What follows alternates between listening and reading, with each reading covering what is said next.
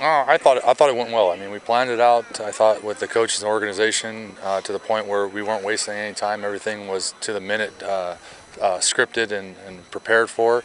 I thought the players did a great job coming out every day and competing, which is what we talked about first and foremost. I thought injuries-wise, we stayed relatively healthy for to go through a whole camp with only 75 bodies, 65 to end it.